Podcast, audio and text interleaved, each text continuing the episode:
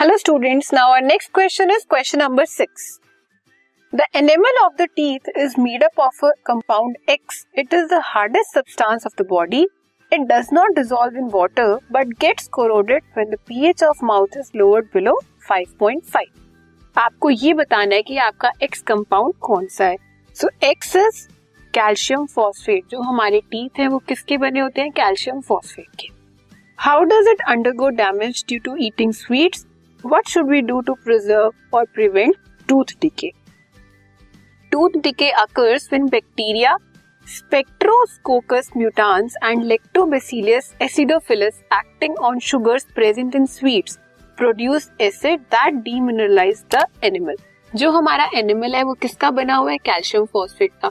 जब हम शुगर्स खाते हैं शुगर्स खाने से क्या होता है? वो एसिड हम उसे डीमिनरलाइज कर देता है, जिस वजह से हमारा टूथ डिके स्टार्ट हो जाता है।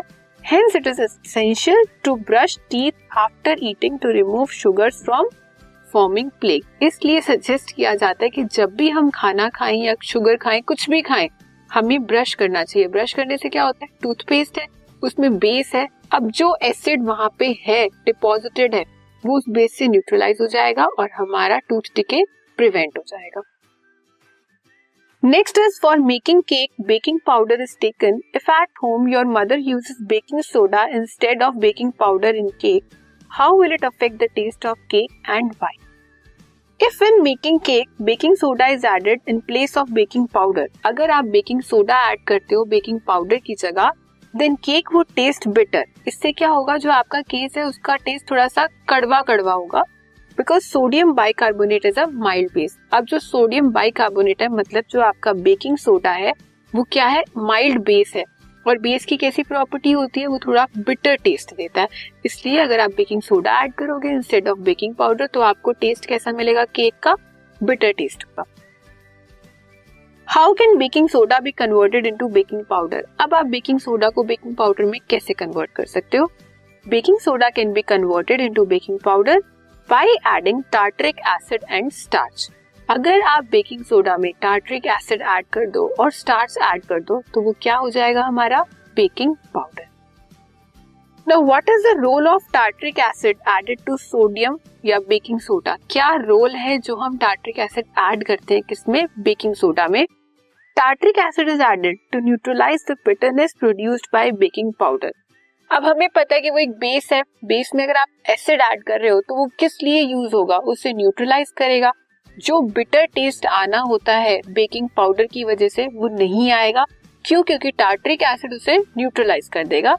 Also when baking powder mixes with water जब हमारा बेकिंग पाउडर वाटर के साथ मिक्स होता है then sodium hydrogen carbonate reacts with tartaric acid to evolve carbon dioxide gas तो जो हमारा वो मिक्स हो रहा है मिक्स होने पे वहाँ पे न्यूट्रलाइजेशन की रिएक्शन हो रही है। एसिड और सोडियम हाइड्रोजन बाइकार्बोनेट जिसे आप सोडियम बाइकार्बोनेट भी बोलते हैं, वो रिएक्ट होंगे। हमें पता है जब भी एक एसिड और बेस रिएक्ट होता है तो एक सॉल्ट की फॉर्मेशन होती है प्लस कार्बन डाइऑक्साइड गैस हमारी रिलीज़ होती है।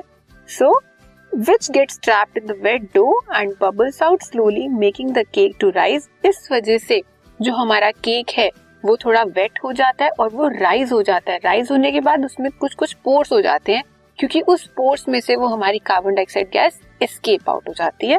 And hence soft and spongy thus endowing them into a light fluffy texture इस वजह से हमारे केक का टेक्सचर कैसा होता है? वो बहुत लाइट होता है और फ्लफी होता है। क्यों? क्योंकि उसमें सोडियम बाइकार्बोनेट था, जो टार्ट्रिक एसिड के साथ रिएक्ट करेगा। एसिड और बेस रिएक्ट कर रहे हैं, न्यूट्रलाइजेशन रिएक्शन हो रही है, कार्बन डाइऑक्साइड गैस उसमें से रिलीज़ हो रही है, वो डो को हमारा वेट कर रही है और उसे फ्लफी बना रही है, उसे राइज कर रही है। इसलिए आप ये भी कह सकते हो कि वो एज अ राइजिंग एजेंट भी यूज़ होता है, ठीक है?